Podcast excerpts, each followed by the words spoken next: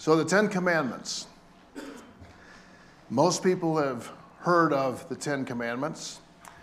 Most people can't give you all 10. If I gave you a little test today, uh, some of you might pass. I think if we worked together, we'd be able to get through all 10 commandments. But we're familiar with the term. And through history, they've been in public government buildings, not so much anymore, uh, schools, hospitals, and in people's homes. So we're familiar with what God says. What is the relevance and importance of it today? And I think that's, we, we need to see that from scriptures. We're reading through the life of Moses and we're talking about relationship. What do the Ten Commandments have to do with our relationship with God today? Do they guide us along? Do they show us the way? Is it the standard by which we live? Those are all good questions. So, in this giving of the Ten Commandments that God gives to Moses on Mount Sinai, here's the setting. We're on the Arabian Peninsula, and Moses is leading the children of Israel between two and three million people from bondage in Egypt to the promised land. And along the way, the greatest objective that God has for his people is not getting them to the destination of the promised land, the place, but getting them to relationship with the person. And the same with you. It's not about just getting somewhere, but God working in your heart to bring you to where you need to be an intimate and meaningful relationship with Him. That's our passion and our desire here at Valley.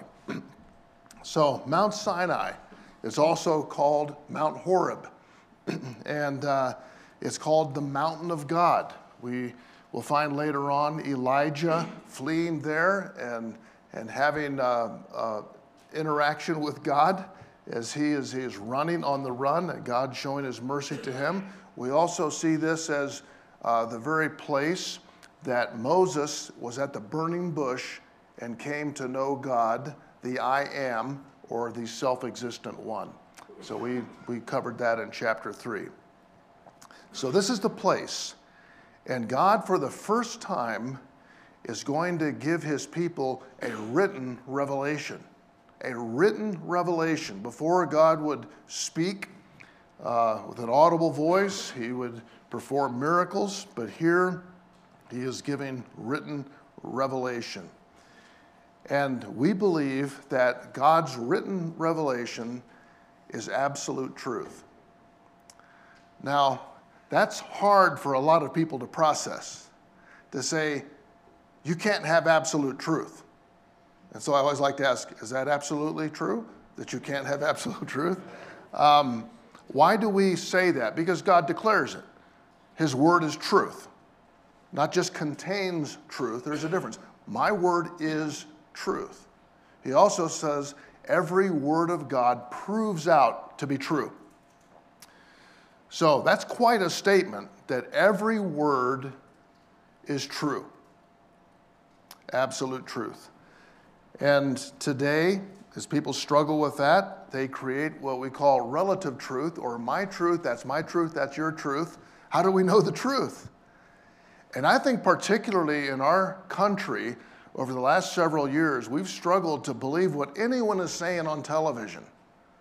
We go through the politics, we went through COVID, and you think, how can you trust what anyone says if it's true? You go to the store and um, they list the size on things. You know, um, now this is, these are Levi jeans. I've been wearing them since I was a little kid. And would you believe that I'm wearing the exact same size as I wore in high school? How many of you believe that?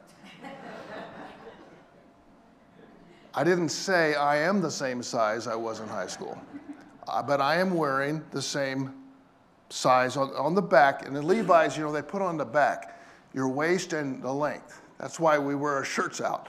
Um, so, but when I was in high school, I had 34 waist, 34 length. That's what I'm wearing today. But I am not the same size. if you see pictures of me in high school, in fact, I was telling this you can't say that. That's not true. Because I remember how, how you looked in high school. But there's always a fine print. And, and, and they put in there, but you think, what are they trying to do? They're, they're trying to make little boys feel like big men back in the day, so they were shrink to fit. Same size, shrink to fit. Now they're thinking of big men trying to feel a little slimmer, so what do they put on? Stretch. Now, I notice this that if I go by if I go buy a pair of jeans that don't say stretch on them, it's going to be miserable. And, and, and there is nothing worse than wearing blue jeans that are, don't fit you. But hey, I could say 34, 34, same 34, 34, but it is not the same. So, as a believer, and I think for anyone, we want to know the truth, the exact measurement. And who decides what is true? And I think you have to come to the place where you decide, am I going to believe that, you know, God claims that this is truth, and it seems true because it's proven out there's there are a lot of things we don't understand, granted, but he consistently proves out things to be true. And so this is the first written record of absolute truth. It is not all of it. Um, when you think of the Ten Commandments, actually, Ten Commandments isn't used. We refer to them as Ten Commandments. Literally, um, it's 10 words. Now, there are more than one words, but that's what it says, or the Decalogue, the Deca 10 word logos, um, the 10 words. And written on two tablets and maybe joined together or two separate tablets. I think from what I can understand, that it was like a covenant. The reason you have two tablets is you have all 10 on one side, all 10 on the other side. And so this is what God is making a covenant relationship with his people with these laws. So when you hear the, the term the law of God or the word of God, you could refer to all of Scripture. People do that. I refer to as the law of God or the word of God. We read in Psalm 19 that I shared last week, in Psalm 119, just completely talking about the, all that the Word is and describing it. The Pentateuch, some refer to as the law, as the first five books that Moses wrote. Um, actually, there, if you, you count up all the laws in the scripture, there, that they had to follow 613. 613 laws. And they're broken down into categories, three categories. So the moral law, which is the Ten Commandments, we refer to as the Ten Commandments or the Ten Words, the Decalogue, um, that's the most familiar. But you also had what we call civil law. And from ver- chapter 21 to 24, um, he covers civil law. In other words, how, how do the people, are they governed? Uh, be the same as like in Lafayette or in Colorado. These are the civil laws.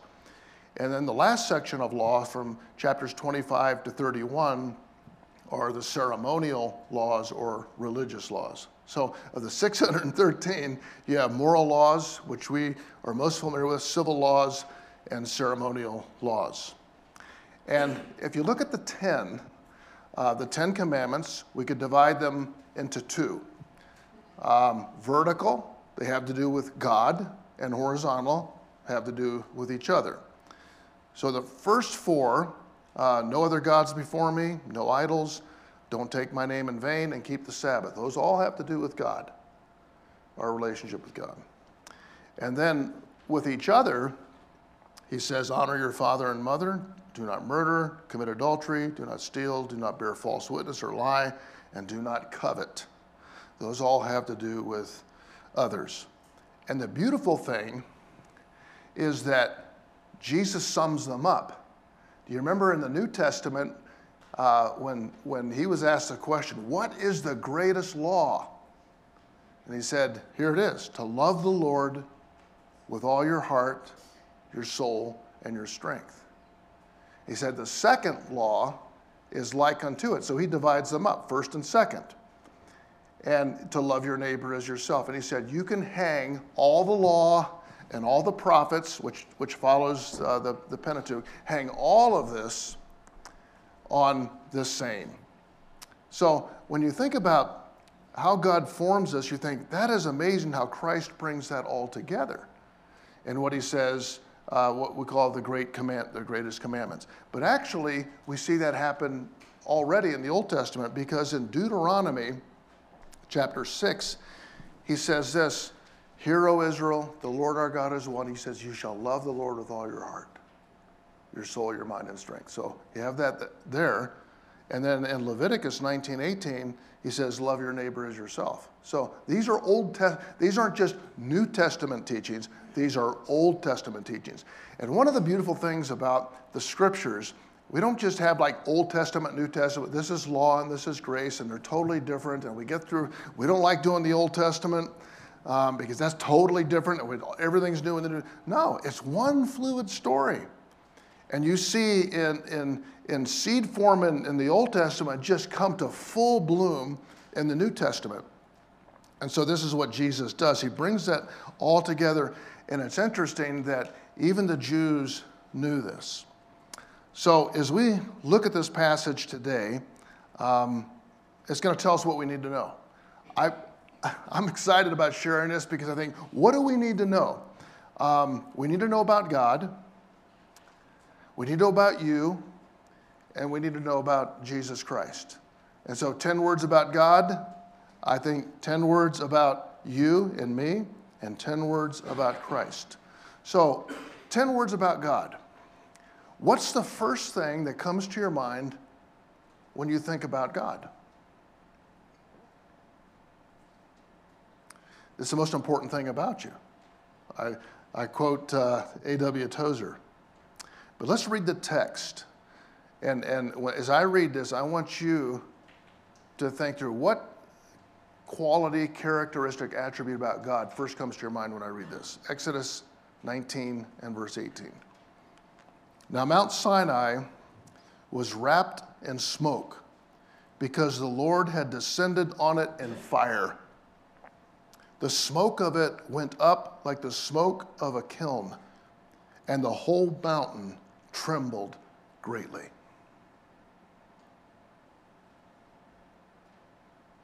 Whew.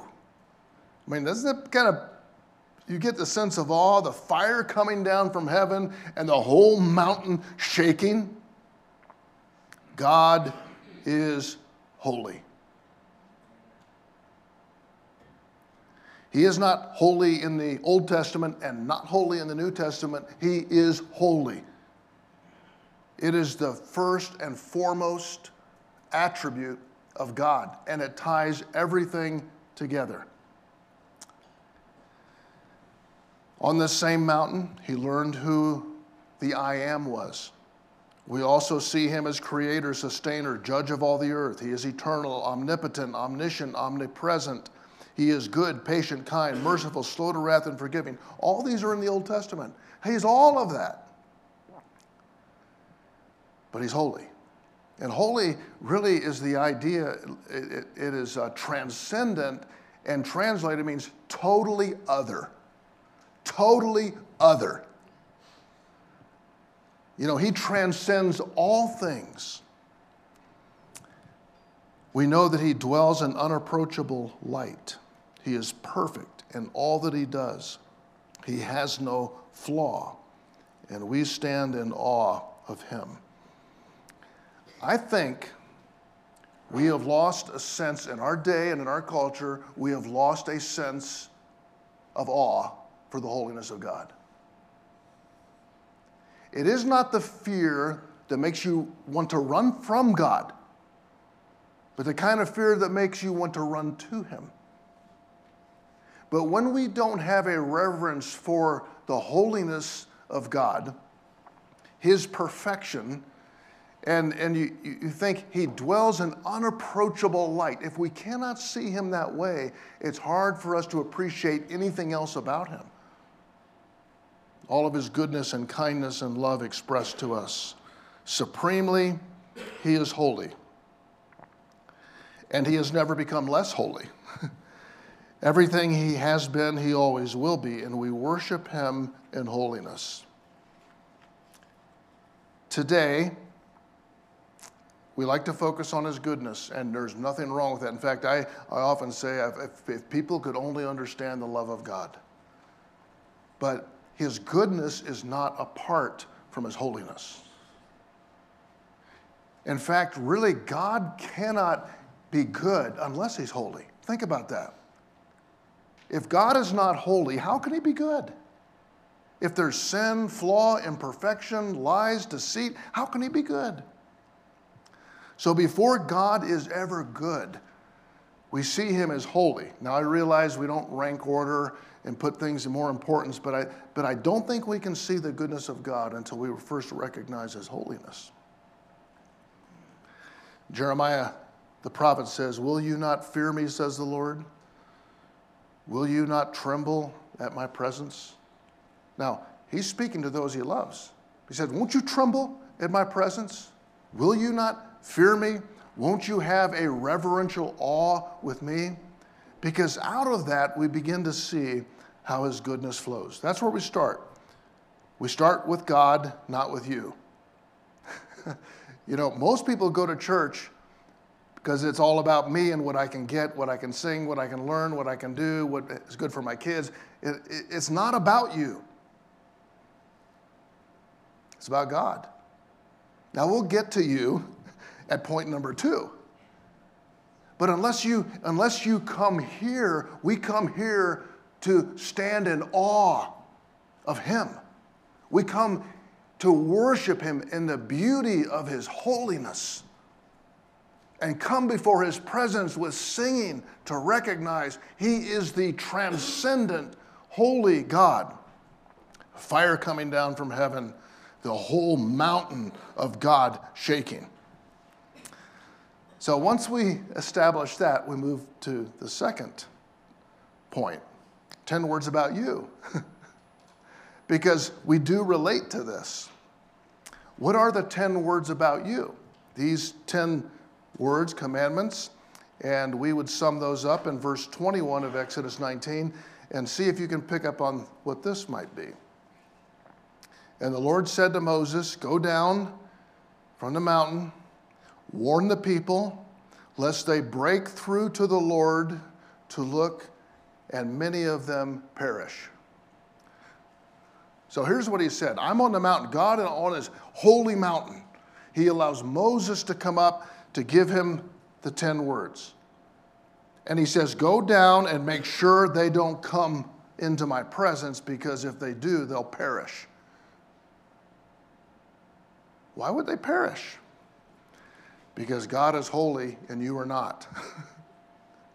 and nothing can survive in his presence if it's not holy.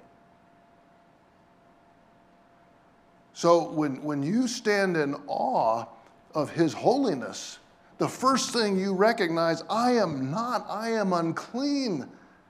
I have sinned. I am imperfect. And if you have trouble seeing that, you have real trouble. Most of us know the we call the agony of humanity, of sinful flesh. In 1 Peter chapter 1, here's what the Lord says. He says, Be holy. This is God's standard for you. And, and, and really, it's going to leave you feeling like, that's impossible, okay? Be holy, for I am holy. So if God is holy and dwells in holiness and everything around him is holy and you are not, the only way you can come into his presence and enjoy a relationship is if you are holy. Be holy. Now, he's commanding that to make you stop and think. He knows you can't make yourself holy. It's, it's like you're so permeated with sinfulness and fallenness. There's nothing you can do to make yourself holy when you're completely unholy. And then Jesus gives the standard in the Sermon on the Mount. We went through this a number of months ago. Be perfect. Be perfect. Even as your Father in heaven is perfect. We throw that word around a lot, don't we? If you, you go to a restaurant and they always say, perfect, perfect, perfect. Can I get that? Perfect. perfect means without flaw. So sin came into the world. Adam, by choice, knowing what he was doing, Eve was deceived. Adam made a conscious choice to rebel against God. And sin enters into the human race. You can blame it. You know, he blamed it on his wife. Um, she blamed it on the devil. Um, devil made me do it. I mean, the thing is, it plunged the entire human race into sin. So everything is now fallen because of that. You say, thanks a lot, great, great, great, great, great grandpa. and we inherited that. We inherit a lot of things. We inherit sinfulness. Two ways, really, that you become a sinner. One is you inherited it, all the way back to Adam. It's just been in every every descendant. If you do the ancestry.com, you'll find out sin goes all the way to you. Okay, and then you're also a sinner by the choices you make. I mean, you choose to sin every day. You say, Well, I don't think I've sinned in a while. Um, so we'll bring in some witnesses here for you. what is sin? How do you define sin? Anything less than perfect, anything less than the perfect holiness of God. And Jesus in the Sermon on the Mount says it's not just if you murder someone, if you're angry with them, you've committed sin. And not just if you commit adultery, if you lust after a woman, you've sinned. So he takes this to what it's always meant, to the heart. It's a heart issue. If you love the Lord with all your heart, those first four commandments, you're going to, you know, follow. If you love your neighbor as yourself, you're not going to dishonor your mother and father. I mean, this is what it gets down to the deeper motive. And so we have sinned and we fall short of God's glory. And James, the pastor in Jerusalem, and he writes in the book of James, he says, If we offend the holy God at one point, one, 613 laws, one point we offend, we're guilty of all. It's kind of like a set of china. You know, you have the whole set there, and you break one plate, you broke the whole set you broke, you've broken it. So you say, hey, this is pretty depressing. Let's, you got to go through this till you get to this last point. The consequence of our sin is death. Because of sin, of Adam's sin, and all the sins and your sin, and we're going to get old and we're going to die. That's true with everybody here. And if you hang around long enough, you're going to see it to be true. You get old and you die. That's the consequence of sin. So, this bleak p- picture brings us to our last point. We see what it shows us the 10 words about God, 10 words about you, and 10 words about Jesus Christ. And this is where it really gets good. I mean, and, and, I've, I've shared with you, Jesus Christ is all through the Old Testament. You, you know, it's, sometimes you don't see it, but let's look at the, the verse here in, in 2024 um, and see if you can't see the forecast for the Messiah redemption. An altar of earth you shall make for me, and sacrifice on it your burnt offerings and your peace offerings, your sheep and your oxen, and every place where I cause my name to be remembered, and I will come to you and bless you. Did You follow that? Okay. Build an altar, sacrifice the sheep and I will come and bless you. So if we leap over into John 129 and John the Baptist sees Jesus coming, he says, "Behold the Lamb of God who takes away the sin of the world." Isn't that great? So God has not lowered the level of his holiness. Some people think, you know, if God just kind of stoops down and kind of puts some little dirt on him and kind of be like us, you know, be like us. Be little, you know, have a little fun in life, God, you know, be, be a little, so we can relate. No, he, he never lowers the standard of his perfection, never lowers it. But he, and he sees our plight, that, that we can't do anything about changing our problem. He sends his son, Jesus. And what we learn about Christ as it unfolds in the New Testament, he is God. It's a mystery. You have the Father, the Son, and the Holy Spirit. It's a mystery. You, are never going to be able to figure everything out about God. Hello? But he is God. And he is man. He has come in flesh and he lived among us. And he perfectly fulfilled the law. So, Father in heaven is perfect. Jesus was perfect. Wow. He, he, he kept all the law. And here's what he said I didn't come to do away with the law. I didn't come to abolish the law and say, oh, hey, we're under grace, get rid of that law. No, he, I came to fulfill it. That's a bold statement. I came to fulfill it. I kept every part of that law. And so, having done that, he laid down his life as the perfect, spotless, sacrificial lamb to die for you. If he had one sin in his life, he couldn't do it for you.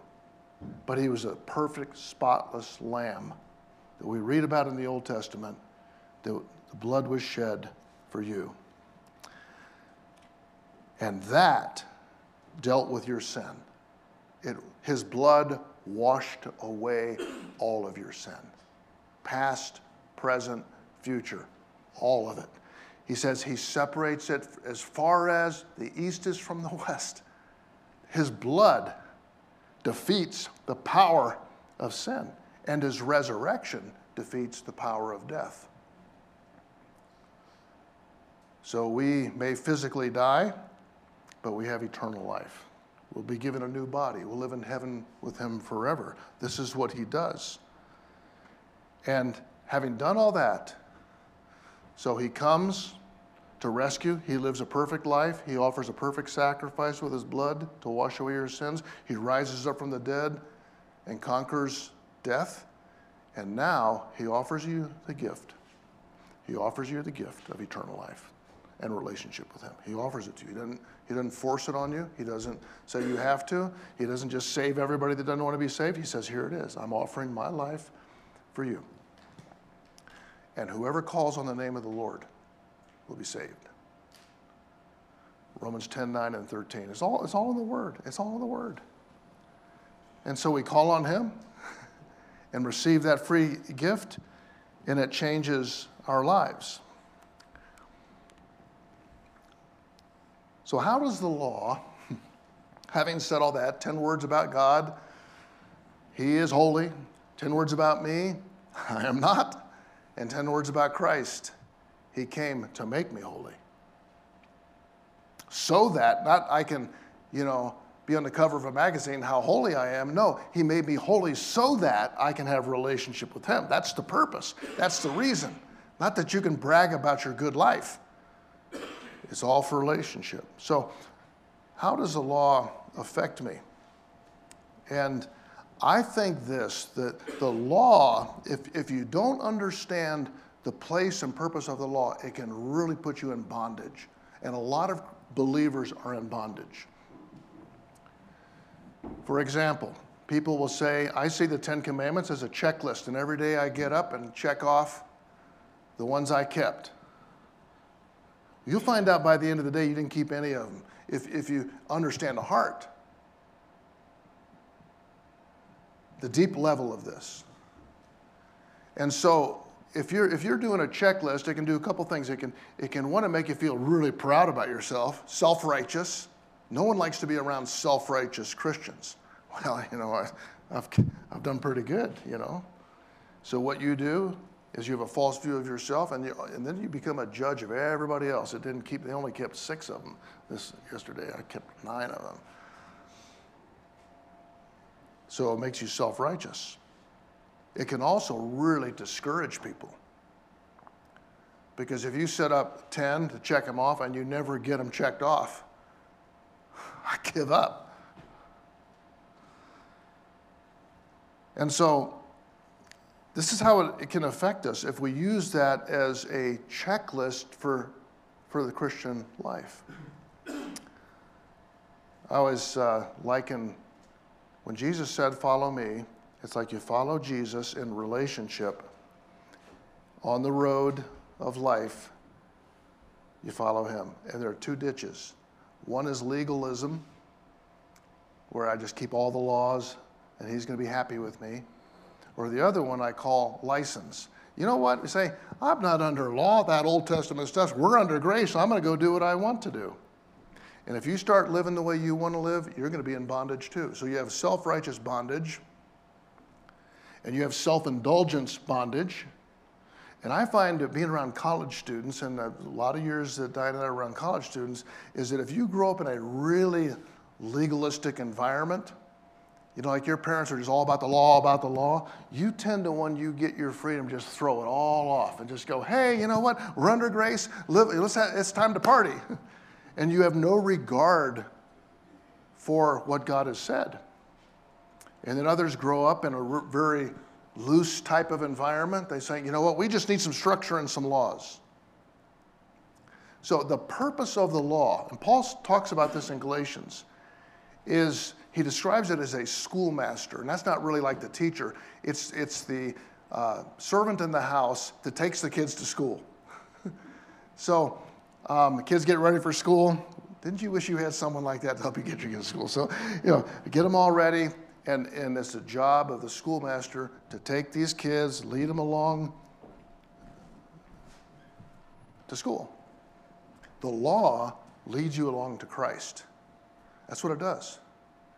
The point of it is to show you how holy God is, how unholy you are, how Christ is the answer, and it leads you to Christ. And the law is not for you to, to follow. You know, like I, if I check this off, I've, I've heard really good Christian people, very famous preachers, much more famous um, than any of us here, say this well, the grace of God is given to the believer to help us keep the law and therefore have a relationship with Christ. And I want to scream. I think, no, it doesn't. He doesn't give you grace to keep the law to satisfy Him. No. He gives you the law to point the way, to show you Christ, to lead you to Christ. And once you have Christ, you no longer need the law in that same way. Now, the law is absolutely consistent with Christ because he fulfilled it. So we don't throw out the law. It gives me insight. When I read the laws, like the Ten Commandments, I say, Thank you, God. Um, do not commit adultery.